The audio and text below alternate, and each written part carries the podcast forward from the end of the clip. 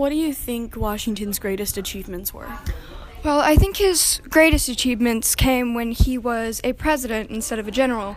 While he was president, he a, avoided a lot of war. He started a lot of trends as what presidents should be or what they should look up to, to strive to be. And he's really he's been a legacy for America and what we stand for. It's lit.